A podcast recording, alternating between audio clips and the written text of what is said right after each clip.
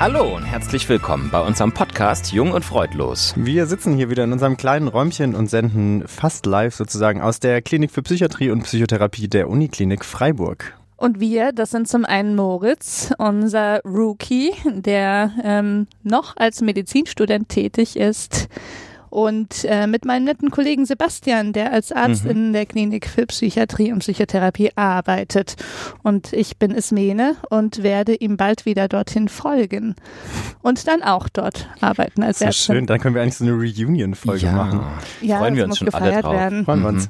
Hallo, wir beschäftigen uns heute mit dem Thema bipolare Störungen und ich weiß nicht, soll ich sagen, dass wir vorher noch was machen müssen oder soll ich gar nichts sagen, sondern gleich mit den Oder-Fragen loslegen? Was denkt ihr? Bringen wir es hinter uns. Ja. Legen wir gleich los. Wie immer die Oberfragen. Ladies first, Ismene, du hast dich schon als Letzte vorgestellt, jetzt darfst du als Erste beantworten. Heute drehen sich die Fragen ums Thema Pole. Erste Frage, Eisscholle, Eisberg oder Eisbecher? Eisbecher. Irgendwie habe ich gedacht, dass die Antwort kommt, das war vielleicht sie ist zu sehr rausgefallen. Nicht so durchschaubar. Nein, du bist so ich glaube, ihr habt schon über mich gelernt, dass ich ein bisschen bequem bin und nicht gerne friere oder ich friere sowieso die ganze Zeit, müsste man eigentlich sagen. Deswegen halte ich mich fern von der Eisscholle und dem Eisberg. Sebastian, auch deine Pole, Magnetfeld, Batterie oder Komplementärfarben? Oh, Komplementärfarben sehen doch stark aus, oder? Findest du? Das kann ich von Batterien jedenfalls nicht behaupten. Kommt drauf an, welche Szene man sie setzt. Ja. Sehr gut. Die nächste Frage ist, ich habe es wieder ein bisschen gewechselt. Ich fand es letztes Mal wahnsinnig anregend, dass wir auch noch andere Frageformate hatten. Deswegen gibt es jetzt eine Frage, die ihr sozusagen fortführen müsst. Und zwar, Ismene, mit einer Polaroid würde ich am liebsten ein Selfie mit euch zwei machen. Oh, und an welchem Ort? Im Eiscafé? Bloß nicht hier. Hier ist der Hintergrund nicht sehr schön. Vielleicht im Eiscafé. Bei mir zu Hause, da steht nämlich so eine kleine Polaroid. Die macht so winzig kleine. Du musst Polaroid sagen. Polaroid. Ja, genau, sehr gut. Sonst versteht man den Witz nicht zu Hause, ne? Ja, Sebastian, jetzt du hast mir selber die Vorlage gegeben, um von der Pole-Position zu starten, würde ich ganz früh aufstehen.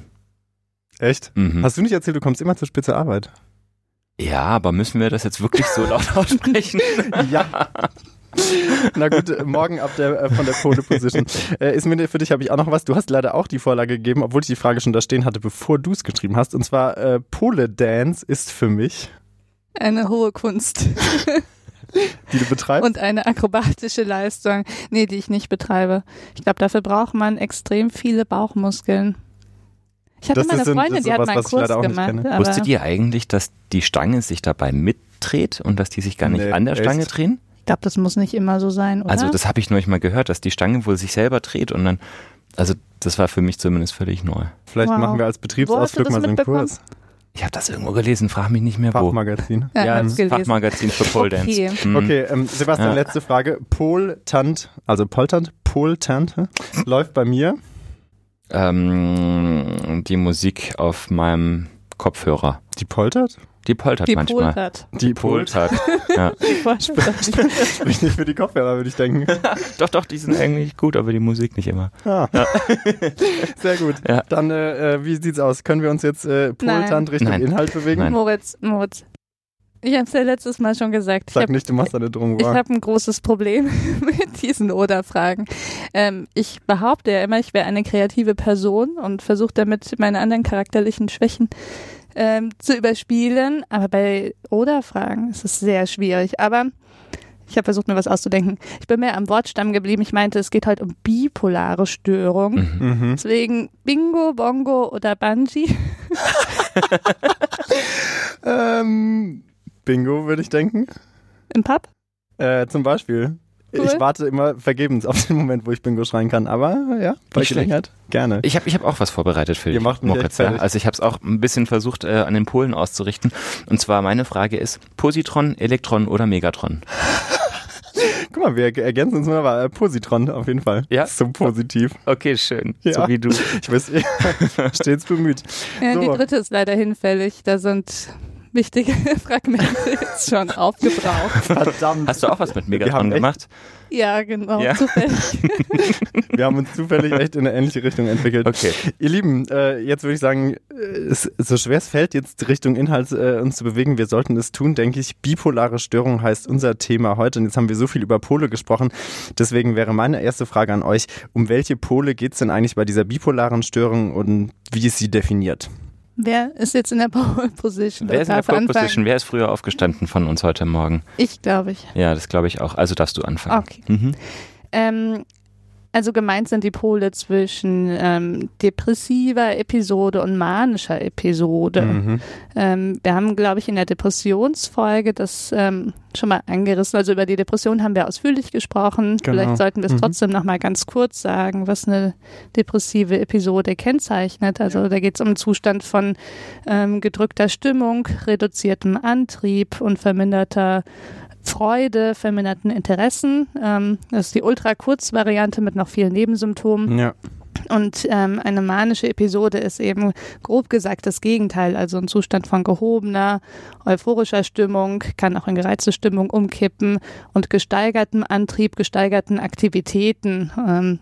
So würde ich es jetzt mal ganz kurz stehen lassen. Das sind die beiden Pole. Mhm, das heißt, diese Störung bewegt sich sozusagen zwischen der depressiven und der manischen Stimmung, wenn man so sagen will. Spielt es da jetzt eine Rolle, ob man sozusagen, also ist es immer so ein Ablauf wie erst eine depressive Episode, dann eine manische, dann depressiv, oder ist es eigentlich egal? Müssen nur irgendwann mal beide Sachen aufkommen? Wie ist es damit? Also eigentlich ist es so, dass die Diagnose im Gegensatz zu einer Depression oder einer Manie als solche eben nicht querschnittlich gestellt wird. Das heißt, wir gucken nicht, welche Symptome liegen jetzt gerade aktuell vor, sondern wir schauen im Längsschnitt, was ist so. Längsschnitt heißt über einen längeren Zeitraum. Ne? Ja, lebenslang halt schon aufgetreten. Ja, da muss man manchmal einfach auch längere Gespräche, diagnostische führen. Es gibt dann die Möglichkeit, zum Beispiel so eine Live-Chart aufzuzeichnen, wo man dann guckt, so wie ist übers Leben eigentlich so der Stimmungsverlauf gewesen. Und wichtig für das Auftreten von einer bipolaren Störung ist, dass eben beides vorhanden ist. Dass wir also eine depressive Episode und dass wir eine manische oder auch eine hypomane Episode haben. So. Ich glaube, über Hypoman haben wir auch schon mal ganz kurz gesprochen. Vielleicht sagst du es nochmal kurz, was das bedeutet. Ganz kurz. Also Hypoman bezeichnet also eigentlich, dass die Symptome in Richtung einer Manie gehen, aber halt nicht ausreichen, um wirklich manisch zu sein. Also Hypoman kann auch sehr unauffällig sich gestalten. Also man hat zum Beispiel ein bisschen gesteigerte Stimmung oder ein bisschen gesteigerten Energiehaushalt, mehr Rededrang, man gibt ein bisschen mehr Geld aus, man verhält sich vielleicht auch ein bisschen riskanter in seinem Privatleben, als das so üblich ist. Das kann teilweise sehr unauffällig für den Betroffenen selber sein. Es kann nur sein, dass das Umfeld es einem mit so ein bisschen rückmeldet, ja, oder dass es aber auch eine Phase ist, in der man eben besonders geschäftstüchtig ist und viel auf die Reihe bekommt. Und ein bisschen die Kunst ist, sowas dann im Nachhinein auch zu identifizieren als Untersucher und das so richtig rauszuarbeiten. Da ist es dann häufig auch wichtig, nochmal mit den umstehenden Personen, die sowas mitbekommen haben könnten, zu sprechen. So, und wir reden also von einer bipolaren Störung, wenn wir eigentlich eine manische oder eine hypomane Phase sozusagen ermittelt haben. Mhm. Zusätzlich zu einer depressiven. Zusätzlich zu einer depressiven. Allerdings ist es so, dass es also so Störungen, die rein mit Manien oder rein mit Hypomanien verlaufen, eigentlich fast nicht gibt. Ja. Okay, das heißt, wenn man denkt, geht man eher davon aus, dass es im Rahmen von einer bipolaren Störung ist und nicht einfach nur in Anführungszeichen wir sagen dann immer, das ist im Rahmen von einer bipolaren Störung. Es sind bisher eben nur Manien oder Hypomanien aufgetreten, aber man rechnet meistens tatsächlich schon noch damit, dass depressiven Phasen auftreten werden oder vielleicht einfach auch in der Vergangenheit nicht richtig identifizierbar sind. Es gibt ja auch jetzt nicht ganz so schlimme Ausprägungen davon. Und wisst ihr, was ist häufiger? Sind die Leute in der Regel zuerst, sagen die sich depressiv oder zuerst manisch, oder ist es tatsächlich relativ willkürlich verteilt? Also in ein bisschen mehr als der Hälfte der Fälle fängt es mit einer Depression an. Also 60% jetzt aus meiner Quelle. Also man kann sagen, auf der anderen Seite ist es ungefähr plus, minus, ausgeglichen. Ja, genau. Gut, dann haben wir, glaube ich, ganz gut verstanden, was die bipolare Störung eigentlich ist. Also sie beinhaltet sozusagen eine Mischung oder ein Abwechseln von depressiven und manischen Episoden. Jetzt haben wir über die Depression, du hast schon gesagt, ist mir ja schon mal ziemlich ausführlich gesprochen. Deswegen wäre es vielleicht jetzt in dieser Folge interessant, wenn wir jetzt kurz drüber sprechen, wie würde sich denn jemand, der jetzt akut in der Manie ist, sozusagen denn zeigen? Sebastian, du hast gerade schon so ein bisschen angedeutet mit der Hypoman-Phase. Vielleicht können wir nochmal sagen, wie ist es denn in der richtigen, in Anführungszeichen, Manie? Also richtige Manien können sehr vielfältig aussehen, aber so richtige Manien sind meistens ziemlich heftige Ausnahmesituationen. Mhm. Die Patienten fallen massiv auf, werden teilweise auch aggressiv anderen gegenüber, meinen es häufig gar nicht böse, aber es kann eben so dazu kommen. Also wir haben eigentlich die Situation, dass die Menschen meistens ohne Punkt und Komma reden. Dass sie extrem viel Energie haben, so viel Energie und so viele Gedanken gleichzeitig, dass sie eigentlich bei keinem davon so richtig dabei bleiben können, dass sie gar nicht mehr schlafen oder nur noch sehr, sehr wenig. Also Schlafdauern von unter 2 Stunden sind da nicht unüblich. Und das Problem ist auch in diesen Manien, es wird unglaublich viel Geld ausgegeben, es kann sein, dass der Partner betrogen wird, es kann sein, dass Menschen beschimpft werden, dass Beziehungen aufs Äußerste strapaziert werden, die eigentlich sehr wertvoll sind. Und diese Manien sind richtige psychiatrische Notfälle. Und je nachdem, es gibt irgendwie auch immer so ein bisschen Phasen, in denen das tatsächlich auftritt, aber es kommt schon manchmal vor, dass die dann uns mit Polizei vorgestellt werden, wurden in der Innenstadt aufgegriffen und haben dort irgendwie halbnackt in einem Brunnen gebadet. Also solche Sachen können passieren und das ist auch sehr, sehr wichtig, dass man die Menschen dann tatsächlich vor sich selbst schützt und noch ein klein wenig die Umgebung vor den Menschen schützt, dass die relativ schnell in eine geschützte Umgebung kommen und die Manie auch entsprechend behandelt werden kann. Und also so Manien sind wirklich nicht ohne, die sind sehr gefährlich, so dass man ein bisschen versteht, was passiert da eigentlich. Also das Gehirn ist eigentlich gerade im Gegenteil von einer Depression. Also in der Depression reden wir ja so ein bisschen davon, da ist alles einfach an Kommunikation zwischen den Nervenzellen runtergefahren und bei der Manie ist alles hochgefahren. Und eine Manie lässt sich auch nicht durch Reden beenden, sondern eine Manie ist so ein richtiger biologischer Ausnahmezustand des Hirns, hat ganz viel Power. Wir sagen auch globaler Hypermetabolismus dazu. Also das klingt wichtig. Ja, genau. Es sind in allen Hirnbereichen einfach erhöhte Stoffwechselraten zu beobachten. Und daher ist es wirklich ein Zustand, der dringend einer Behandlung bedarf. Ja, der sicherlich ja auch sehr anstrengend irgendwie zum Aushalten ist, ne? Also so, wenn man sich vorstellt, man ist dauerhaft so aktiviert, das ist ja schon... Also die Betroffenen kriegen das glücklicherweise nicht so mit oder haben häufig auch an Manien gar nicht so eine richtige Erinnerung. Aber das Umfeld ist natürlich dementsprechend ramponiert und das ist auch so ein bisschen die Gefahr bei einer Manie. Also viele Menschen kommen da schwerst verschuldet raus oder teilweise fahren sie auch Auto mit sagenhaften Geschwindigkeiten auf der Autobahn, gefährden sich und andere. Und deswegen sollte man also gucken, dass man da möglichst schnell handelt. Jetzt hast du den Zustand geschrieben, der ja schon tatsächlich ziemlich massiv irgendwie klingt. Jetzt würde mich noch interessieren, ist es was sozusagen über Nacht auftritt? Also wacht jemand auf und ist manisch oder ist es schon eher ein Prozess, der sich schleichend entwickelt, wo man merkt, irgendwie wird der Mensch aktiver und es fällt vielleicht den Angehörigen dann auch schon auf, aber das entwickelt sich über einen längeren Zeitraum. Wie sieht's da aus?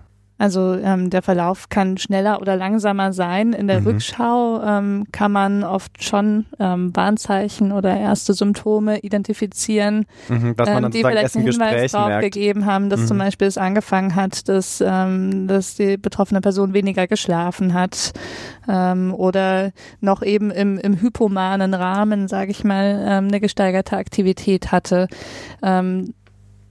Ich will nicht ausschließen, dass es manchmal aber auch so schnell sich entwickeln kann, dass es scheinbar über Nacht ist. Und was Sebastian gesagt hat, was einerseits vielleicht für die Betroffenen in dem Moment ein gewisser Schutz ist, dass sie es nicht so stark mitbekommen, kann natürlich auch zum Problem werden, weil kein Krankheitsgefühl in der manischen Phase besteht und auch keine Krankheitseinsicht dementsprechend. Das heißt, selbst wenn es rechtzeitig erkannt wird, dann ist es oftmals gar nicht so einfach, die Person in dem Stadium zu einer Behandlung zu bewegen. Aber wenn man jetzt dann vergleicht zum Beispiel zur Depression, würde man schon sagen, dass jemand, der in der Manie ist, dann im Prinzip schon gut gelaunt über das, was er so macht. Also es ist jetzt nicht so, dass sie da auch mal dann traurig sind oder irgendwie denken, oh Gott, was ist eigentlich mit mir los, sondern es ist mehr so eine positive Stimmung, kann man das so sagen? Nee, nicht unbedingt. Also klar ist so der Grundaffekt schon eher nach oben ausgelenkt, aber das kann auch sehr schnell kippen in so gereizte Zustandsbilder, ja, wenn zum Beispiel das Umfeld nicht schnell genug reagiert oder einfach jetzt die großartigen Pläne, die man hat, nicht umgesetzt werden können, dann können die auch sehr, sehr dysphorisch werden, auch eben ein bisschen aggressiv, wie ich schon gesagt habe. Was ich auch noch ein bisschen hinzufügen wollte zur Symptomatik, kann es auch noch ein bisschen dazugehören, also wirklich eine Form von Größenwahn auftritt, dass man sagt so, hier, ich bin gerade eben von Gott beauftragt worden, euch allen das Licht der Welt und die Liebe zu bringen, und dann also das sind dann auch nochmal solche Phänomene, also psychotische Symptome, die wir dann nennen, die da bei so einer Manie auftreten können. Ja. Und in dem Fall ist es auch nicht so, dass sich das sozusagen dann ausschließt, dass man sagt, wenn jetzt jemand dann so eine Art Wahn hat, dann wäre das nicht eine Manie, sondern das kann einfach Teil von der Manie sein, in dem Fall der Größenwahn zum Beispiel. Genau, also wir sagen dazu Symptümerwahn, das heißt zur Stimmung passender Wahn. Das haben wir bei einer Depression auch hat, ne? Genau, richtig. Ja, es gibt eben auch Depressionen mit psychotischen Episoden, das wäre da ein Verarmungswahn zum Beispiel oder ein Krankheitswahn oder ein Schuldwahn, und bei einer Manie kann es eben umgekehrten Größenwahn sein. Es können aber auch häufig religiöse Wahne sein, die dann auftreten. Jetzt haben wir, glaube ich, ganz gutes Bild, wie so eine Manie aussehen kann. Jetzt würde mich nochmal zum Ablauf interessieren, wie lang, weil wir gesagt haben, es geht um Episoden, wie lang muss man sich denn vorstellen, geht denn so eine Episode? Ist man jetzt Wochen, Monate oder Tage in einer der beiden Formen sozusagen, und gibt es dazwischen auch mal neutrale Phasen? Also bei der Depression gilt auch bei der bipolaren Störung das 2-Wochen-Kriterium, so wie bei den unipolaren und rezidivierenden Depressionen. Das können wir auch noch kurz sozusagen, genau, unipolar ist sozusagen, dass man nur eins hat oder in eine Richtung ausschwenkend. Ja. Nur depressive sozusagen Phasen. Sozusagen das Gegenteil von bipolar. Genau, also da muss die depressive Phase 2 Wochen dauern mindestens, und für manische Episoden wäre es 1 Woche. Ah, kürzer, ja. Okay. Und so von der Länge her, wenn man jetzt nichts machen würde, würde es auch länger gehen dann, oder? Hört es auch von allein wieder auf? Also Manien gehen in der Regel schon kürzer als die depressiven Episoden und hören auch eher von alleine wieder auf, können sich aber auch hinziehen, und dann können 2 Wochen sehr lang sein. Ja, man kann sich schon 1 Woche lang vorstellen, genau, wenn man richtig so in dem Aktivitätszustand ist. Ja, und die Depressionen im Umkehrschluss, die können auch unbehandelt tatsächlich sich Jahre hinziehen. Also das ist natürlich sehr individuell, und ich möchte niemandem Angst machen jetzt, der mit einer bipolaren Störung eine Depression hat, die lässt sich auch behandeln wie andere Depressionen auch, aber es gibt schon auch Fälle, wo das wirklich sehr lang dauert. Okay, also so ein bisschen variabel tatsächlich. Gut, ich glaube, dann haben wir schon tatsächlich ein ganz gutes Bild, wie die bipolare Störung sozusagen aussehen kann. Jetzt wäre vielleicht so die Frage, gibt es denn so ein spezielles Alter, wo das besonders häufig auftritt, oder ist es was in allen Altersstufen vorkommt, und ist es auch generell was Häufiges oder eher eine absolute Rarität? Wo fangen wir da an mit der Häufigkeit? Ja, ich wollte eigentlich mal aufhören, 2 Fragen auf einmal zu stellen. Ich habe es leider nicht geschafft. Genau, also die Häufigkeit, dass die Lebenszeit, Prävalenz, also die Chance im Laufe des Lebens eine bipolare Störung zu entwickeln, 1-2%. Das ist also vergleichbar im Prinzip mit der Schizophrenie ungefähr, oder über die wir auch schon mal so am Rande gesprochen haben. Oder wenn man Zwangsstörung, oder? Hatten auch 1%. War auch ungefähr 1%. Autismus-Spektrumstörung, wenn man die eher hochgeschätzten Zahlen nimmt, sind auch ungefähr bei 1%. Okay, also so in dem Bereich bewegen wir uns grob. Also seltener als die unipolaren Depressionen. Wir haben ja gesagt, da ist ja so zwischen 15% und 20% Lebenszeitprävalenz. Schon deutlich höher tatsächlich. Genau, also in dem Vergleich schon seltener. Und vom Erkrankungsalter geht es eher etwas früher los. Das heißt so im Schnitt um das 18. Lebensjahr, was für uns auch bedeutet, wenn eine depressive Episode früh auftritt in der Jugend, dass dann die Wahrscheinlichkeit, dass daraus eine bipolare Störung werden kann, auch eher höher einzuschätzen ist, als jetzt, wenn eine Depression zum ersten Mal mit 30 auftritt. Also es ist tatsächlich auch was eher das jüngere Alter tatsächlich betrifft. Und gibt es trotzdem auch manchmal noch im hohen Alter, also zum Beispiel mit 60 oder 70? Das kann wahrscheinlich. Unwahrscheinlich, ne? Ja. Okay. Also man soll niemals nie sagen. Ja. Das hatten wir auch schon oft, ja. Sag niemals nie. Genau, häufig ist es aber tatsächlich auch manchmal so, dass jetzt eine bipolare Störung nicht einwandfrei, gerade so bei den Bipolar-2-Störungen, die mit Hypomanien einhergehen, dass man eher von einem depressiven, also von einer unipolaren Depression ausgegangen ist, ein Leben lang und dann vielleicht auch erstmalig noch eine hypomane Episode auftritt. Oder dass man das dann so ein bisschen feststellt, wenn man dann nochmal den Längsschnitt sich ganz genau anschaut. Mhm. Aber mir ist jetzt auch nicht bekannt, dass die jetzt nochmal charakteristischerweise einen zweiten Altersgipfel haben, okay. So wie es bei Schizophrenien zum Beispiel jetzt der Fall ja. wäre. Also tatsächlich einfach was eher das jüngere Alter betrifft. Also im älteren Alter, wenn, wo du gesagt hast, so um die 60, da würde ich dann eher schon drüber nachdenken, ob es da organische Ursachen für geben könnte. Also es können natürlich beide Bilder depressiv und eher aufgedreht, auch aus anderen Gründen entstehen. Das ist auch was, wo wir immer irgendwann zurückkommen, gell? Dass man immer auch so ein bisschen irgendwie je nach Kontext und je nach Fall sozusagen oder Situation irgendwie an das Organische denken muss, ob das, weil das auch einfach auslösen kann. Hm. Wichtiger Teil. Okay, dann wissen wir jetzt, wann es so bipolare Störungen überhaupt gibt. Und Sebastian, du hast jetzt vorhin schon mal gesagt, da ist ganz viel los im Gehirn.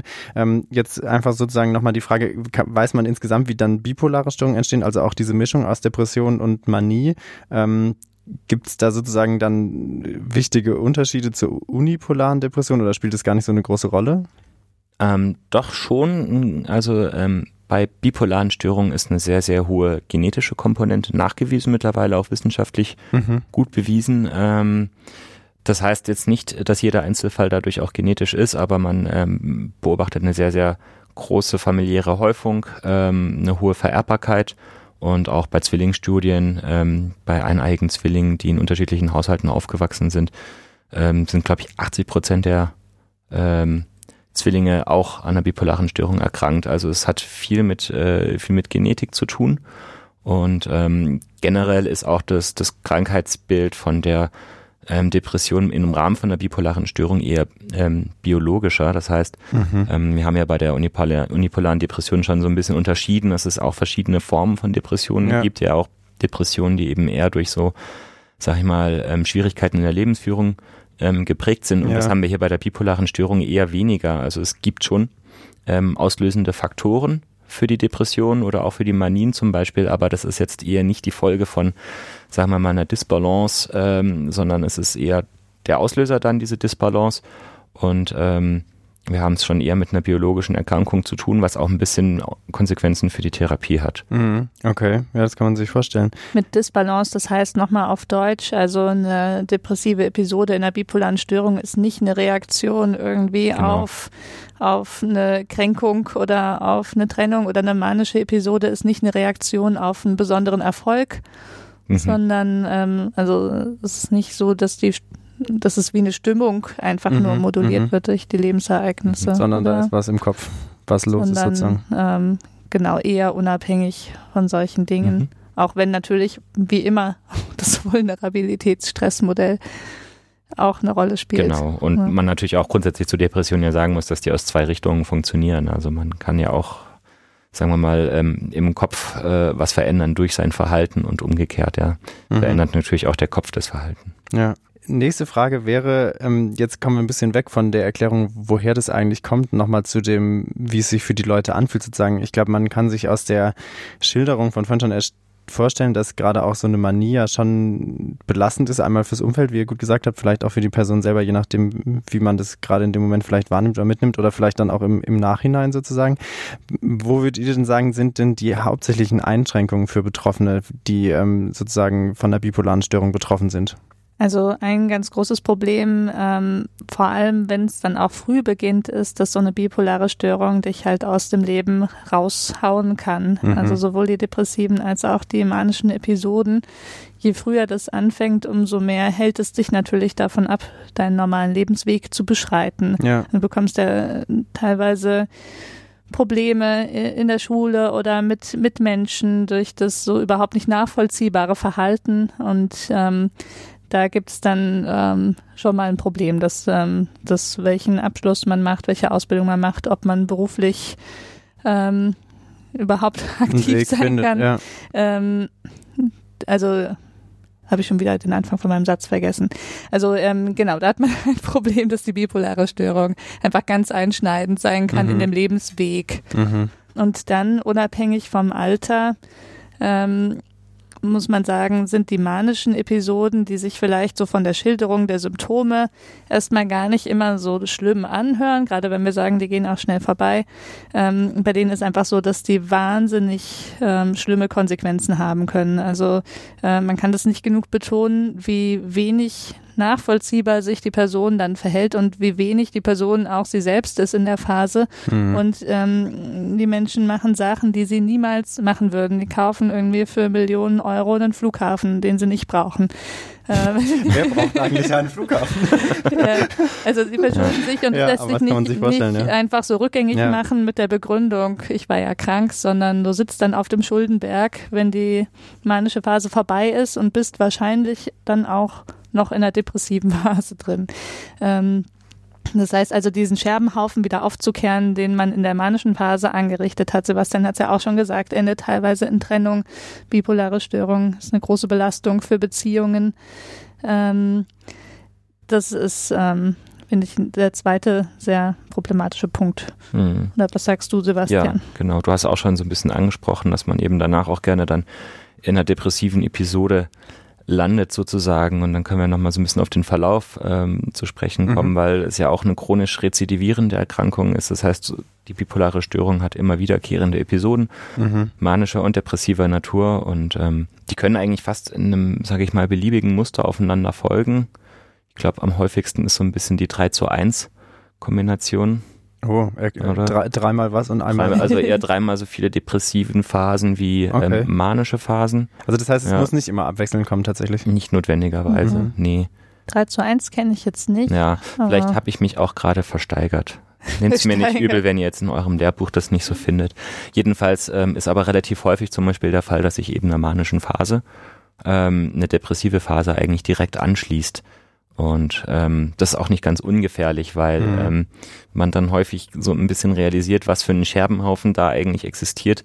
Und dann geht auch noch die Stimmung, also wirklich biologisch, in den Keller. Ich erkläre mir das auch immer ein bisschen so, dass das Gehirn einfach so ein bisschen ausgebrannt ist und dann auch in den Stoffwechsel-Winterschlaf geht. Und da muss man wirklich gut aufpassen. Und da ist es wichtig, dass man in eine gute Behandlung kommt, dass man dort Unterstützung bekommt, dass man da nicht alleine ist, dass man Hilfe dabei erhält, alte Beziehungen wieder aufzuknüpfen und ordentlich beraten wird, auch die Familie aufgeklärt wird. Und da ist wirklich viel zu tun. Kann man sich auch vorstellen, dass auch dieser Wechsel von extrem euphorisch zu extrem niedergestimmt ist, ist ja auch sicherlich schon sehr anstrengend, oder einfach so diese extremen Stimmungen irgendwie wahrzunehmen bei sich selber oder eben auch dann zu versuchen, damit zurechtzukommen. Ist auch manchmal gar nicht so einfach, dann den Zielwert zu finden, weil im Kontrast zur Manie oder auch zur Hypomanie natürlich die Depression besonders schlimm ist und die normale Stimmung manchmal unzufriedenstellend ist, und dann muss man gut gucken, keine unrealistischen Ziele auch zu setzen. Ja, das kann man sich vorstellen, stimmt. Da muss man erstmal dann so seine Balance finden sozusagen. Jetzt ist, glaube ich, schon so ein bisschen klar geworden, wo die Einschränkungen sind, und vielleicht ergibt sich daraus auch die logische Antwort auf die nächste Frage. Aber ab wann ist denn eine bipolare Störung auf jeden Fall behandlungspflichtig? Ich denke, wie gesagt, Teile haben sich bestimmt schon ergeben. Vielleicht könnt ihr es trotzdem nochmal konkret sagen. Also, dass wir jetzt von der Behandlungspflichtigkeit sprechen, kann man tatsächlich sicher sagen, bei manischen Phasen, in denen Fremd- und Eigengefährdung vorliegt, dann müssen wirklich Medikamente genommen werden. Da ist dann auch die Psychiatrie ziemlich hinterher danach und schöpft teilweise auch rechtliche Mittel aus, um das Individuum zu schützen. Also die Betroffenen. Und du meinst mit geschäftsrechtlichen Mitteln aus, wenn die Leute sich nicht behandeln lassen wollen? Also ich spreche konkret davon, dass dann teilweise auch Zwangsmedikation zum Beispiel mal möglich wird, weil Ismene ja schon gesagt hat, die Krankheitseinsicht in manischen Phasen extrem problematisch ist, eigentlich fast nie vorhanden ist. Und auch viele Bemühungen, dann Medikamente auf einem vernünftigen Weg den Betroffenen anzutragen, nicht scheitern. Es gibt zum Glück ganz viele, die das dann machen, auch Medikamente nehmen, und man muss schon sagen, dass unter den Medikamenten die manischen Episoden wesentlich schneller vorbeigehen. Also da ist auf jeden Fall eine Behandlungspflicht gegeben, medikamentös.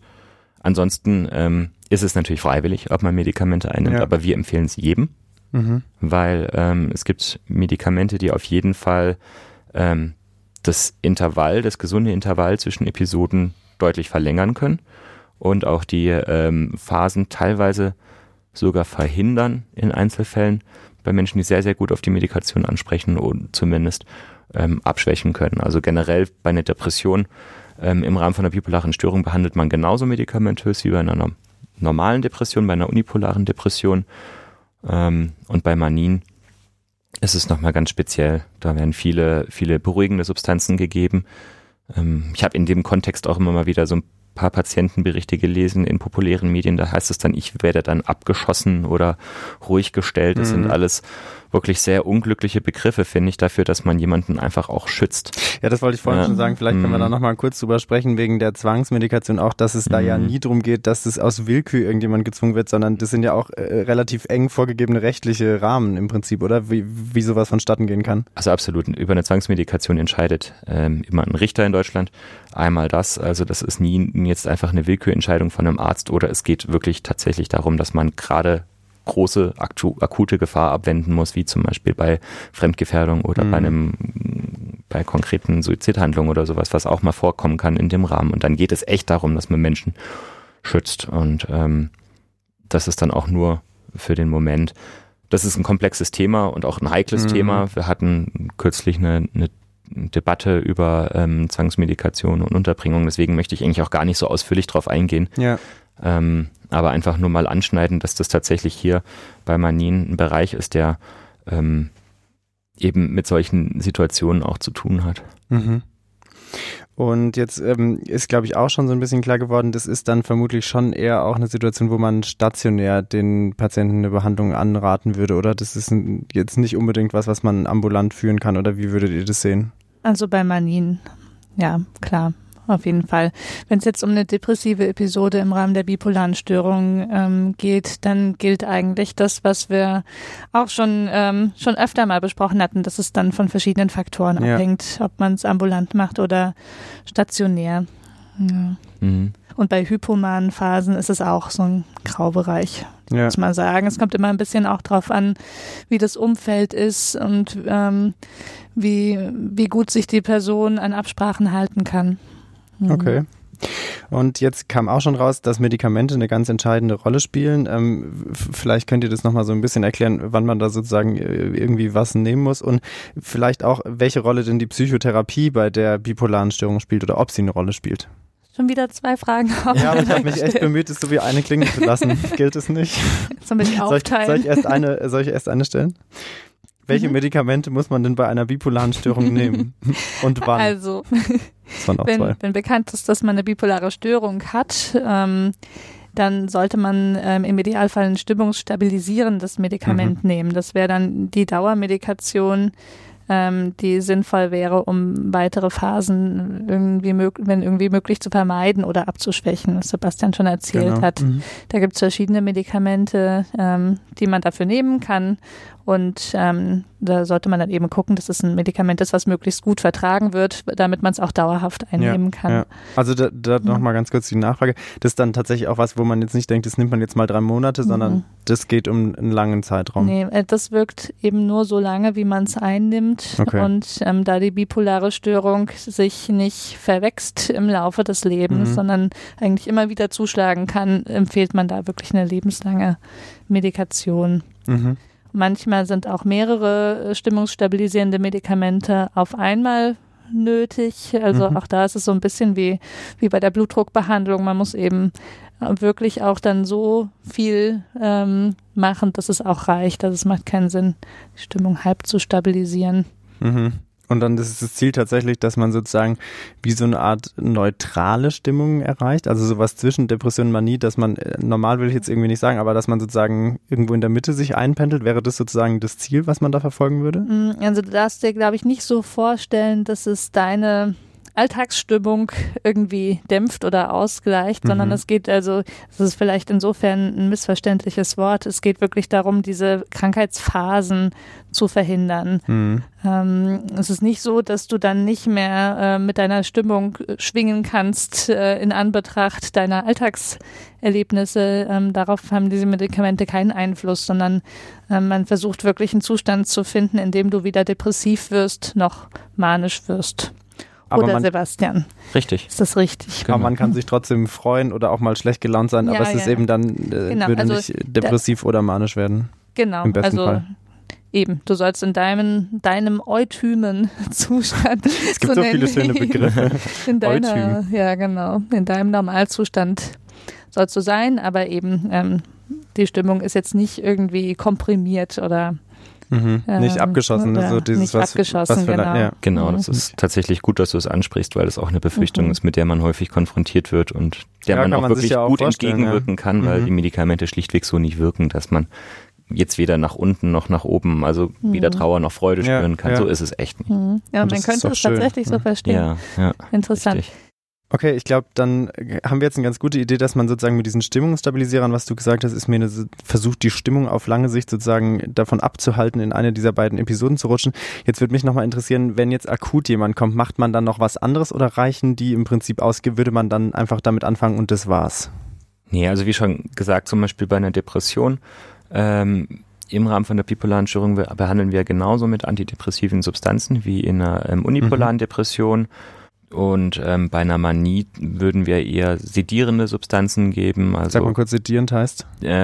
Also eher müde machend, ja, was bei einer Manie allerdings häufig nicht so klappt, also weil man braucht viel dagegen gesteuert hat sozusagen. Genau, genau, also genauso wenig wie man mit Medikamenten irgendwie jemanden, der depressiv ist, sofort wieder mit Energie versorgen kann, genauso wenig kriegt man jemanden mit einer Manie mit Medikamenten schnell müde, das funktioniert auch nicht besonders gut. Ja. Aber genau, da gibt es zum Beispiel Benzodiazepine, ja, das sind einfach so Beruhigungsmittel, die eher beruhigend, angstlösend, schlafanstoßend wirken. Und auch, es werden dort auch hochpotente Neuroleptika eingesetzt, die einfach auch ein bisschen den Hirnstoffwechsel so runterfahren sollen. Genau. Und das ist so neben den Stimmungsstabilisierern. Lithium sei vielleicht an der Stelle nochmal genannt. Das ist das Medikament, was da am häufigsten eingenommen wird. So Lithium, die gängige Therapie. Das ist eigentlich ein Salz, ne, tatsächlich. Lithium ist eigentlich ein Salz, richtig, wird dann auch. Klingt so, ich weiß sofort, was Lithium ist, das ist eigentlich ein Salz. Ja, okay, das liegt dann auch in der Form vor, man weiß tatsächlich nicht, wie es wirkt, aber es wirkt ziemlich gut. Das ist sowas Magisches irgendwie, gell, Lithium, genau. Weil man eine, meiner Meinung nach, eine der wirksamsten Substanzen in der Psychiatrie. Das ist schon und eine der sehr interessant. Oder die älteste. Also Lithium gehört tatsächlich auch dann so ein bisschen zur bipolaren Störung als Medikament dazu. Ist tatsächlich das Medikament der ersten Wahl, um diese Phasenprophylaxe heißt das auch, also das ist vielleicht der bessere Begriff gegenüber den Stimmungsstabilisierern. Ich wollte gerade fragen, ist es das Gleiche zu erhalten? Genau, ja. Also wir reden davon, wir prophylaktieren, wir schützen vor erneuten Phasen. Wir prophylaktieren? Ich glaube nicht, dass es das so gibt. Doch, ab heute schon. Aber ab jetzt, ja. Sebastians Prophylaktin. Okay, ich glaube, jetzt haben wir echt relativ ausführlich über die Medikamente gesprochen. Jetzt versuche ich den Teil 2, den ich vorhin schon so uncharmant in meiner ersten Frage verpackt hatte, einfach nochmal zu machen. Dreistigkeit siegt ja bekanntermaßen. Deswegen jetzt die Frage, Medikamente haben wir besprochen. Wie sieht es aus mit Psychotherapie? Spielt es eine Rolle und wenn ja, welche? Also spielt auch eine große Rolle, wenn auch vielleicht nicht in der Form, in der sich viele die klassische Psychotherapie so vorstellen. Also der allerwichtigste erste Schritt ist da ganz, ganz viel Informationsvermittlung über die Erkrankung. Sag nicht, also du redest von Psychoedukation. Ich rede von Psychoedukation und von unserem Kenne dich selbst Mantra. Und dann Fass. Kenne dich selbst und dann Fass. Genau. Das ist mindestens mein Lieblingszitat. Ja, einfach weil diese Informationen dann später ganz nützlich sein können, wenn es darum geht, auch eine gewisse Phasenprophylaxe zu machen mit eben Verhaltensmaßnahmen, sage ich mal. Also genau, man muss viel lernen über die Erkrankung, lernen, was Frühwarnzeichen sind, um möglichst vor allem auch das Auftreten dann von manischen Phasen rechtzeitig eindämmen zu können. Und dann im Idealfall macht man auch Motivationsarbeit dafür, einen Phasenkalender zu führen, damit diese Phasen auch ein bisschen besser zu monitoren sind. Monitoren heißt überwachen sozusagen, dass man so ein bisschen einen Plan kriegt, wie sich das verhält. Wie sich das auch über einen längeren Zeitraum verhält. Da kann es ja kein Mensch dran erinnern, wie man irgendwie vor 3 Monaten sonst drauf war. Was schreibt man so in seinen Phasenkalender? Heute ging es mir so? Also, heute habe ich was gekauft oder wie?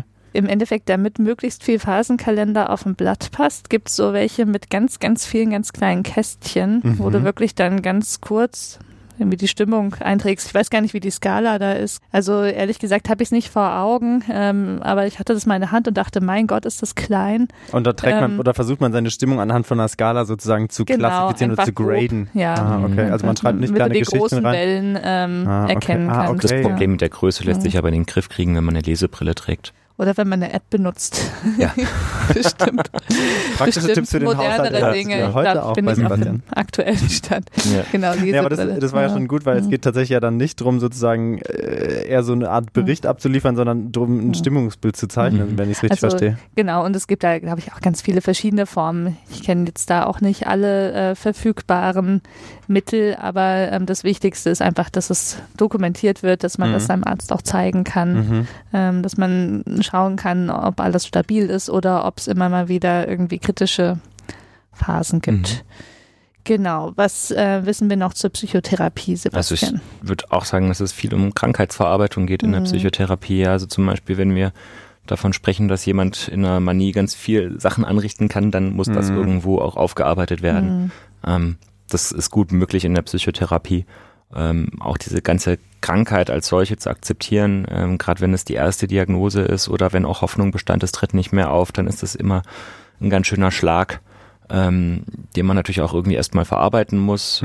Stimmt. Man muss häufig sein Leben tatsächlich auch darauf anpassen, seinen Beruf, sein Umfeld vorbereiten. Also da gibt es wirklich viel zu tun. Und was ich auch gerade noch sagen wollte, habe ich eben wieder vergessen. Ja, das sind diese kleinen Blackouts. Ja. Aber was ich so das Gefühl kriege, ist, dass die Psychotherapie in dem Fall tatsächlich was sehr pragmatisch ausgerechnet ist. Also nicht, dass sie das sonst nicht sein kann, aber da geht es ja wirklich viel darum zu verstehen, mit was habe ich da eigentlich zu tun und wie kriege ich das hin, dass mit dann mein Alltag das hast du mir das Stichwort geliefert. Das habe ich gerne gemacht. Weil, weißt du, diese Psychotherapie ist nämlich auch nochmal diagnostisch ganz schön wertvoll, weil man natürlich auch dann guckt, wie ist das eigentlich bisher im Leben gewesen und hat man da schon Phasen gehabt oder nicht, und aus dieser, aus der bisherigen, sagen wir mal, Art und Weise, wie die Phasen verlaufen sind, kann man auch so ein bisschen so eine Prognose herleiten, wie läuft es weiter. Ja, zum Beispiel sind Depressionen immer 3 Monate lang, dann haben wir es eben auch höchstwahrscheinlich wieder mit einer 3 Monate lang dauernden Episode zu tun. Ja, und kommt man zum Beispiel nach Depression gerne mal noch in eine Hypomanie rein oder sowas. Ja, das ist auch wichtig zu wissen und in der Psychotherapie am besten rauszufinden. Was ich mich jetzt noch gefragt habe, weil ihr auch viel gesagt habt, ja, es geht auch darum, eben so, dass das Leben dann wieder ein bisschen geordneter läuft oder dass man da damit zurechtkommt sozusagen und vielleicht auch mit den Problemen zurechtkommt, die da aufgetreten sind. Geht es da dann auch viel darum, mit den Angehörigen zu sprechen? Weil denen muss man ja vielleicht auch erstmal erklären sozusagen, was ist denn eigentlich das Problem und warum war jetzt vielleicht mein Freund oder meine Freundin in der Phase so aggressiv oder übersteigert oder hat Sachen gemacht, wo ich dachte, was zur Hölle. Ja, gehört auf jeden Fall dazu. Und kommen die dann zu euch zum Gespräch oder wie macht man das?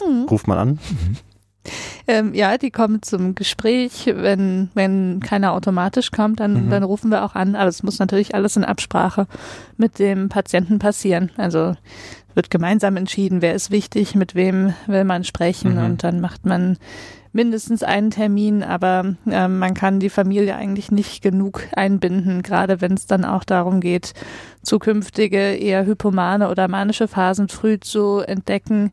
Da kann es sehr hilfreich sein, die Familie ins Boot zu holen, weil eben, wie gesagt, bei der betroffenen Person nicht unbedingt dann gleich der Antrieb da ist, sich Hilfe zu holen.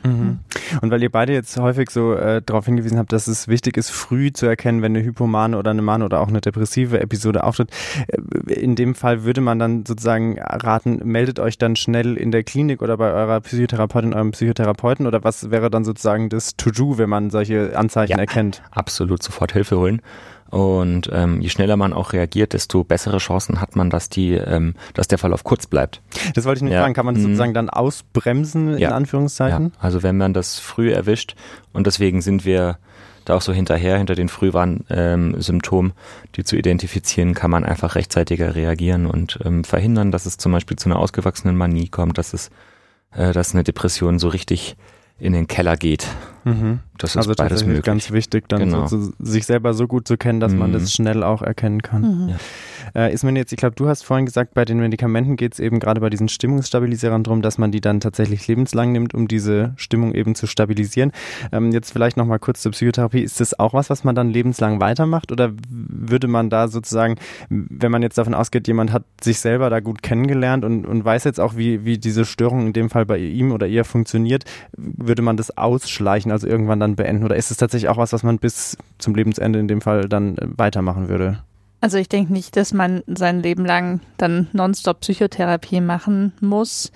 Sebastian hat ja so ein bisschen angedeutet, dass es aber Situationen, die dann durch die Krankheit hervorgerufen wurden, geben kann, wo man Unterstützung gebrauchen kann, vielleicht die Krankheit zu verarbeiten.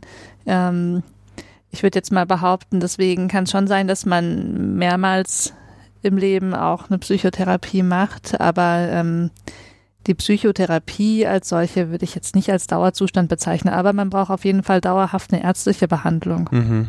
Also das würde ich da eher in den Vordergrund stellen. Also es muss einen festen Ansprechpartner geben, den man auch regelmäßig sieht, mit dem man die Medikamente nachjustiert, falls es nötig ist. Der einfach schaut, ist alles stabil und an dem man sich dann auch wenden kann, wenn was gibt.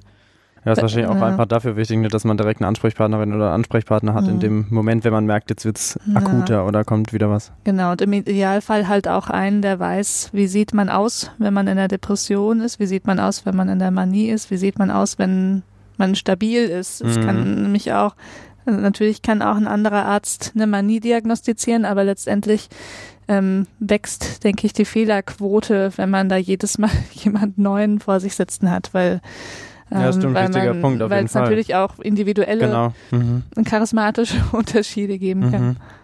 Ja, das stimmt. Aber da lohnt es sich wahrscheinlich doppelt, dass sowohl das Umfeld ein bisschen Bescheid weiß, als auch eben ein entsprechender Ansprechpartner von ärztlicher Seite, dass einfach verschiedene Mechanismen greifen sozusagen, die einen dann kennen in den verschiedenen Situationen. Ja. Okay. Ich glaube, jetzt haben wir relativ ausführlich und ganz gut über die Therapiemöglichkeiten gesprochen. Vielleicht können wir jetzt nochmal kurz, wir hatten es eigentlich schon mal angesprochen, aber so zu dem Verlauf, das ist dann tatsächlich was, wo man schon sagen muss, das ist eine Sache, die einen sozusagen lebenlang begleitet, oder? Kann sich sowas doch irgendwie auch einfach irgendwann mal geben? Es kann sich tatsächlich unter einer guten medikamentösen Therapie tatsächlich dauerhaft geben. Das Blöde ist, man weiß das erst, wenn man gestorben ist, und man kann das halt einfach nicht vorhersagen. Das heißt, man lebt, sobald einfach das diagnostiziert worden ist, oder grundsätzlich, sobald man einmal eine Depression hatte, natürlich immer mit der Gefahr, dass das jederzeit wieder passieren kann. Und es steigt das Risiko, je häufiger man Episoden hat, dass es auch wiederkehrt, dass es auch in teilweise kürzer werden, in Abständen wiederkehrt. Es gibt auch solche Verläufe, die dann leider eher ungünstig sind, aber es gibt auch gute Verläufe. Ja. Und man weiß es häufig leider erst hinterher. Ja. Aber wenn man jetzt, 26 ist und hatte schon 3 depressive Episoden, dann weiß man schon ein bisschen, was auf einen zukommt eher. Aber trotzdem gibt es ja dann jedes Mal auch wieder die Möglichkeit, eben entsprechend gegenzuwirken. Also man ist dann nicht verloren in der depressiven Episode, sondern dann muss man es halt wieder angehen. Es gibt immer Therapiemöglichkeiten und es gibt eben auch die Möglichkeit, die Phasenprophylaxe so gut wie möglich zu gestalten oder verträglich zu gestalten, und dann empfiehlt es sich halt schon auch, in eine gute medizinische Anbindung zu gehen, bei der man sich wohlfühlt und dann das auch gemeinsam mit einem Arzt machen kann über viele, viele, viele Jahre hinweg. Das ist irgendwie auch was, wo man sicherlich auch eine enge Bindung irgendwie zu den Leuten entwickelt oder so über die Zeit, weil man sich ja einfach häufiger mal sieht und sicherlich auch manchmal in blöden und manchmal dann vielleicht in guten Situationen. Und jetzt noch eine Frage, die wir auch schon häufiger im Kontext von anderen Erkrankungen hier besprochen haben. Gibt es denn bei der bipolaren Störung auch Assoziationen noch zu anderen psychischen Störungen, also oder Erkrankungen? Spielt es überhaupt eine Rolle, oder hat man meistens dann die bipolare Störung und that's it? Ist wahrscheinlich auch schon ein Päckchen, aber genau. Ja, soweit ich weiß, gibt es noch eine gewisse Häufung mit Abhängigkeitserkrankungen, also ganz verschiedener Art, Medikamente, Alkohol, Drogen. Ja, richtig. Ja. Also das ist, glaube ich, die Hauptkomorbidität. Komorbidität heißt Krankheit, die damit zusammenhängt. Genau. Ne? Und ansonsten körperliche Begleiterkrankungen. Angststörungen und Persönlichkeitsstörungen gibt es halt auch noch häufiger, wobei die jetzt wahrscheinlich nicht ätiologisch, also von der Ursache her zusammenhängen, sondern einfach, weil es häufige Krankheiten sind, die man halt auch zusätzlich haben kann. Ja. Genau. Okay, aber es ist jetzt nicht so, dass man denkt, typischerweise kriegt man irgendwann noch das, sondern das ist einfach... Also von meinem Eindruck her könnte ich jetzt zum Beispiel eine Abhängigkeitserkrankung so vor dem Hintergrund von einer bipolaren Störung verstehen, weil es einfach ein großer Belastungsfaktor ist und das begünstigt natürlich nochmal die zusätzliche Entstehung von einer Suchterkrankung, aber es kann halt sogar auch sein, dass es dafür noch biologische Faktoren gibt. Weißt du da mehr? Nee, ne? Weiß ich auch nicht, ob das, das biologisch kausal verknüpft ist. Ich habe es mir ehrlich gesagt auch eher psychodynamisch, kann man das so sagen? Psychodynamisch. Ja. Das reicht ja auch völlig aus. Ich glaube, das beantwortet die Frage eigentlich schon zu Genüge. Okay, dann sind wir tatsächlich schon eher Richtung Ende unserer kleinen Folge heute. Vielleicht können wir jetzt nochmal von dem Gesamtüberblick über die Erkrankung bipolare Störung so ein bisschen in die Praxis rutschen. Und zwar, ihr habt es beide, glaube ich, schon so ein bisschen erwähnt, gerade in der manischen Phase ist es ja gar nicht so leicht, sozusagen zu den Leuten durchzudringen oder eben mit ihnen so Kontakt zu treten, dass es für beide ganz gut passt. Und jetzt würde ich euch gerne fragen, wie kann man denn sozusagen möglichst förderlich mit jemandem umgehen oder sprechen, der akut manisch ist, auch vielleicht als Angehöriger zu Hause? Das sind auch schon wieder zwei Fragen in einen. Mann, das stimmt gar nicht. Doch, die eine Frage ist, glaube ich, ich weiß nicht, ob du die stellen wolltest, die Frage, also wie wir in der Klinik versuchen, mit der Situation umzugehen, und die andere ist, wie können die Angehörigen zu Hause damit umgehen? Ich versuche mich zu dekaotisieren, aber das ist interpretatorisch, aber du hast recht, es wäre sinnvoll, so daran zu gehen, deswegen tue ich jetzt so, als meine Idee. Wie geht ihr denn in der Klinik mit jemandem, der akut manisch ist, um? Also bevor ich die Frage dann an Sebastian weitergebe, würde ich sagen, also manische Patienten sind oft welche, wo man wirklich dann seine Fähigkeiten in der deeskalativen Gesprächsführung hervorkramen muss und wo man, ja, ich sag mal, nicht versuchen sollte, jetzt zu viel zu diskutieren, sondern wo man wirklich gucken muss, wie kann ich die Situation ein bisschen beruhigen, ein bisschen abkühlen lassen, und in manchen Fällen ist es meiner Erfahrung nach auch nicht möglich, ein sinnvolles Gespräch zu führen. Da muss man dann eher versuchen, mit Händen und Füßen eben zu versuchen, zu beruhigen, aber es wird vielleicht jetzt im ersten Gespräch nicht dadurch gelingen, deswegen kommt dann das Komplettpaket eben auch mit Medikation zum Zug. Vielleicht darf ich noch ganz kurz einhaken, bevor wir das jetzt an Sebastian weitergeben. Du hast gesagt, man muss erstmal versuchen zu beruhigen. Was sind denn die typischen Situationen, in denen man das macht, sozusagen, oder in denen ihr das in der Klinik macht? Ist es was mal so auf Station auftritt, oder ist es tatsächlich eher so eine Sache im Notdienst, oder wie ist es? Ja, also meistens Zweiteres. Also wenn wir jemanden mit einer heftigen Manie bei uns haben, dann sind es eben meistens Patienten, die von außerhalb dann in der Notdienstsituation mit der Polizei oder dem Krankenwagen oder beidem gebracht werden. Okay.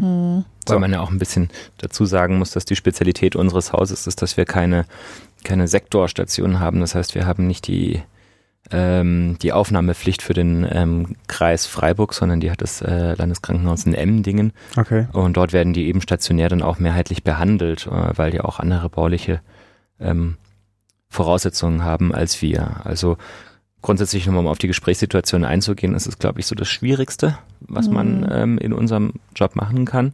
Weil man braucht ja einerseits schon Informationen, andererseits braucht man auch, wenn es um eine Therapie geht, irgendwo ein Commitment vom Patienten.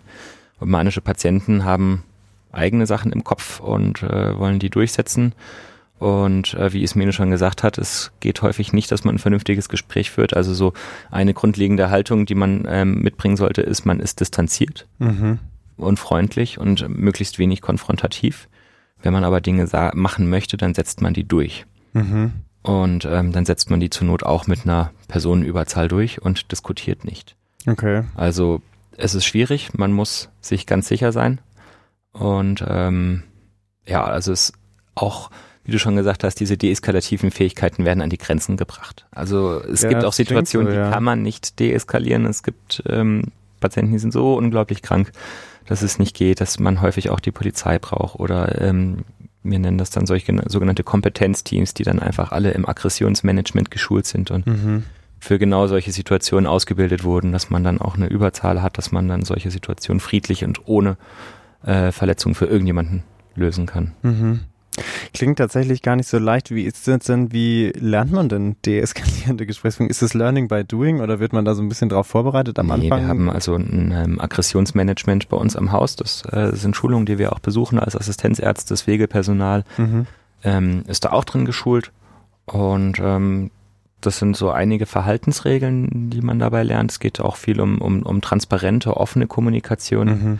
Man soll zum Beispiel auch relativ schnell mitteilen, wenn man sich bedroht fühlt, ja, und sich gar nicht erst in Situationen begeben, in denen man sich sehr unwohl fühlt. Es geht auch darum, einen guten Instinkt zu entwickeln, wann könnte was gefährlich werden und wann zieht man sich zurück. Zum Beispiel eine Grundregel ist auch immer im Gespräch mit manischen Patienten, A, nie alleine im Zimmer sein, zweitens immer eine Tür im Rücken zu haben.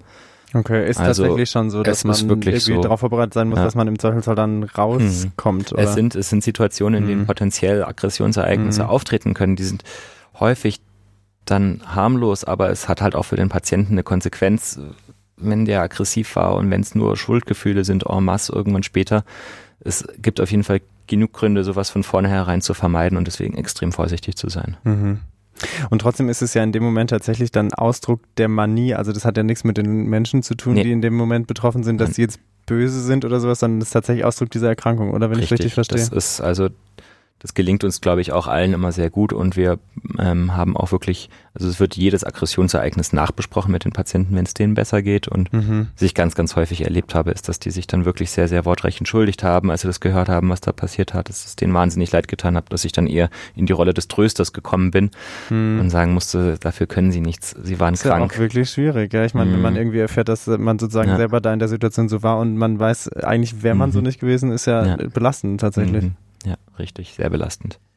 Okay, so, jetzt haben wir Teil 1 meiner bösen Doppelfrage, glaube ich, gut abgehandelt.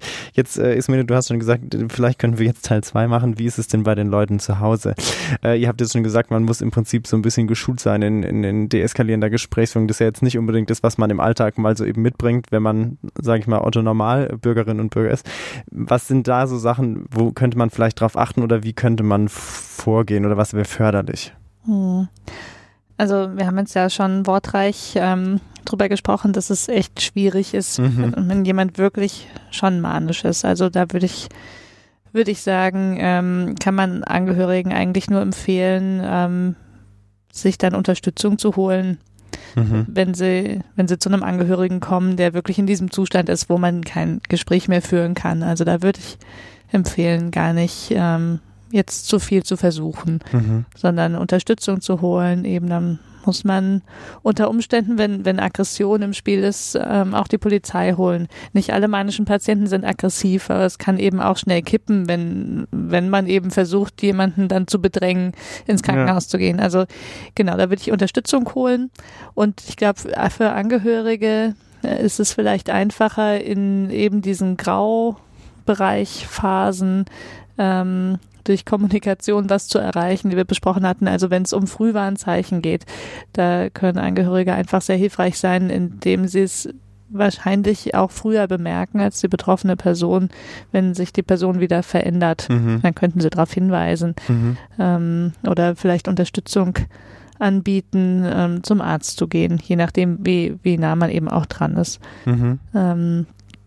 Genau, da gibt's dann wiederum aber, glaube ich, was das Kommunizieren betrifft, auch nicht so wirklich was Besonderes zu bedenken.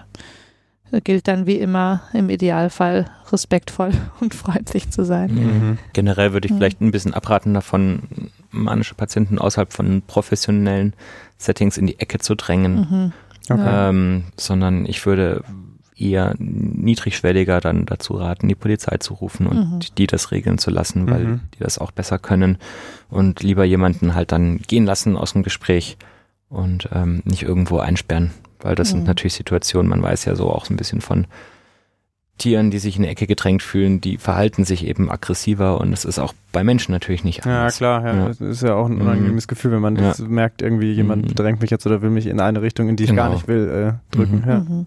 Dann haben wir, glaube ich, jetzt auch das gut abgehandelt. Fehlt euch noch was, euch beiden, oder seid ihr zufrieden mit unserer Folge zur bipolaren Störung? Doch, ich denke, wir haben einen guten Überflug gemacht. Ein Überflug, das ist schön. Ja. Wir sind heute worüber wir vielleicht gar nicht so richtig gesprochen haben, sind sozusagen diese bipolaren Mischzustände. Das möchte ich vielleicht einfach kurz der Form halber nochmal erwähnen, dass es das gibt. Also Mischzustände, die sich weder einer Manie noch einer Depression so richtig zuordnen lassen. Das gibt es eben im Rahmen von der bipolaren Störung schon auch immer wieder mal, gerade am Übergang von den Krankheitsphasen. Ja, das kann eben zum Beispiel sein, dass der Affekt noch gesteigert ist und der Antrieb weniger ist, oder was häufiger die Kombination ist, eben andersrum, dass man einen hohen Antrieb hat und eine sehr, sehr schlechte Stimmung, was auch häufig gefährliche Situationen mit sich bringt, weil sich im Rahmen von der Depression, wie wir wissen, auch Suizidgedanken entwickeln können. Und wenn der Antrieb noch gesteigert ist, dann man auch diesen Suizidgedanken eher nachgeben kann als Betroffener. Also dass sozusagen dann die Konstellation Richtung Suizidalität eher ungünstig ist, weil der Antrieb da ist, es zu machen, aber die Stimmung also auch eben negativ. Gerade bei bipolaren Störungen teilweise sehr, sehr ungünstig. Deswegen muss man da vorsichtig aufpassen. Und in solchen Situationen, solchen Mischzuständen würde ich auch immer zu einer stationären Aufnahme raten. Mhm. Ja, mir ist noch eingefallen, wir haben jetzt erklärt, was so allgemein die bipolare Störung ist. Es gibt da natürlich auch verschiedene Verlaufsformen und Spielarten. Mhm. Ich denke auch, dass es gar nicht so wichtig ist, dass wir die jetzt alle im Einzelnen erklären. Aber eben, falls jetzt Zuhörer dabei sind, die denken, sie können mit einem Teil von dem, was wir erzählt haben, was anfangen, könnten das selber haben, aber andere Sachen passen nicht. Da würde ich wie immer empfehlen, neben dem Hören unseres Podcasts dann einfach sich auch noch medizinischen, fachmännischen Rat persönlich einzuholen. Mhm. Also es sind nicht alle bipolaren Störungen so, wie wir sie jetzt aus dem Lehrbuch geschrieben haben. Genau. Okay, habt ihr aber schöne PSs hinterhergeschoben. Sehr gut. Sollen wir noch einmal so eine Kurzzusammenfassung machen? Eigentlich hätte ich gerne jetzt mal noch so eine neckische neue Situation, in der man darauf angesprochen werden könnte. Ich würde denken, unsere Situation ist, man fährt im Fahrstuhl in ein sehr hohes Gebäude und der bleibt im 42. Stock hängen. Man hat ungefähr jetzt 35 Minuten Zeit, aber natürlich muss man erst über den Fahrstuhl sprechen. Aber dann wird man gefragt, sag mal, was wissen die eigentlich über eine bipolare Störung und was würdet ihr hoffen, dass man nach dieser Folge dann erzählen kann? Im 42. Stock. Na, mir wäre wichtig, dass man zumindest erklären kann, was ist eine Manie, was ist eine Depression und wie können die beiden Erkrankungen oder diese beiden Syndrome miteinander im Zusammenhang stehen. Mhm. Mhm. Dass die Leute wissen, gibt es eine Therapie dafür? Wie könnte die aussehen? Und ja, das ist doch schon super. Ja, das passt schon. Ne? Vielleicht kann man gar nicht so viel mehr besprechen, wenn man im 42. Stock ausgeht. Das viel mehr nicht. Da wird die Luft ja auch dünn, dann, nicht wahr? Oder da kann man gar nicht mehr so gut nachdenken. Ismene, was wolltest du noch sagen? Nee, ich finde, das ist eine gute Zusammenfassung. Wenn das hängen bleibt, dann sind wir zufrieden heute. Ja, vielleicht habe ich noch was kurz. Und zwar, wir haben jetzt, glaube ich, gerade auch was, so wie man zu Hause zum Beispiel mit jemandem spricht, wir waren heute vielleicht ein bisschen eher manielastig als depressionslastig, weil wir das ja in der Depressionsfolge schon mal ziemlich ausführlich besprochen haben. Deswegen, falls ihr jetzt denkt, die Depression ist ein bisschen zu kurz gekommen, vielleicht kann man dann einfach nochmal in die Depressionsfolge hören, weil wir, glaube ich, viele Sachen, die wir heute zur Manie besprochen haben, da äquivalent sozusagen zur Depression besprochen haben. Nicht, dass man denkt, die kommt hier zu kurz, weil wir keinen Bock drauf haben, sondern einfach haben wir gedacht, heute, wir legen uns eher Richtung Manie fest. Wir wiederholen uns mal nicht ständig. Wir versuchen es. Genau, wir waren heute mehr am einen Pol unterwegs. Da, besser ein bisschen gehoppelt als doppelt gemoppelt, oder? So sieht's aus. Dann freue ich mich, dass wir heute wieder hier waren. Es hat Spaß gemacht mit euch beiden. Jetzt gehen wir alle zu unseren Polen zurück, oder? Ja, genau. Und wir freuen uns, dass ihr da draußen auch wieder zugehört habt. Wie immer, schreibt uns gerne, wenn euch was gefehlt hat, wenn euch was aufgefallen ist oder wenn ihr irgendwas anderes habt. Wir freuen uns immer über Nachrichten und ansonsten schaltet gerne in 2 Wochen wieder ein. Genau. Macht's gut. Schön war's. Bis zum nächsten Mal. Ciao, ciao.